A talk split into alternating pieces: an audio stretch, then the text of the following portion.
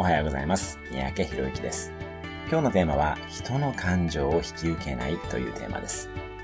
周りの人の感情をあまり引き受けないようにしましょう。たとえ家族であっても人は人です。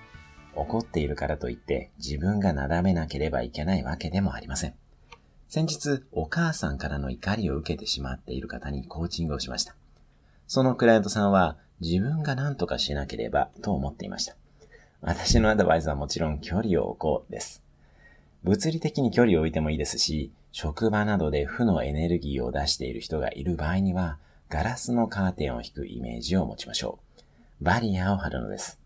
自分以外の人も守りたい場合には、怒っている人をガラスの筒に入れてしまうイメージを持ってもいいです。他人の感情を引き受けず、まずは自分を守りましょう。それではまた明日お会いしましょう。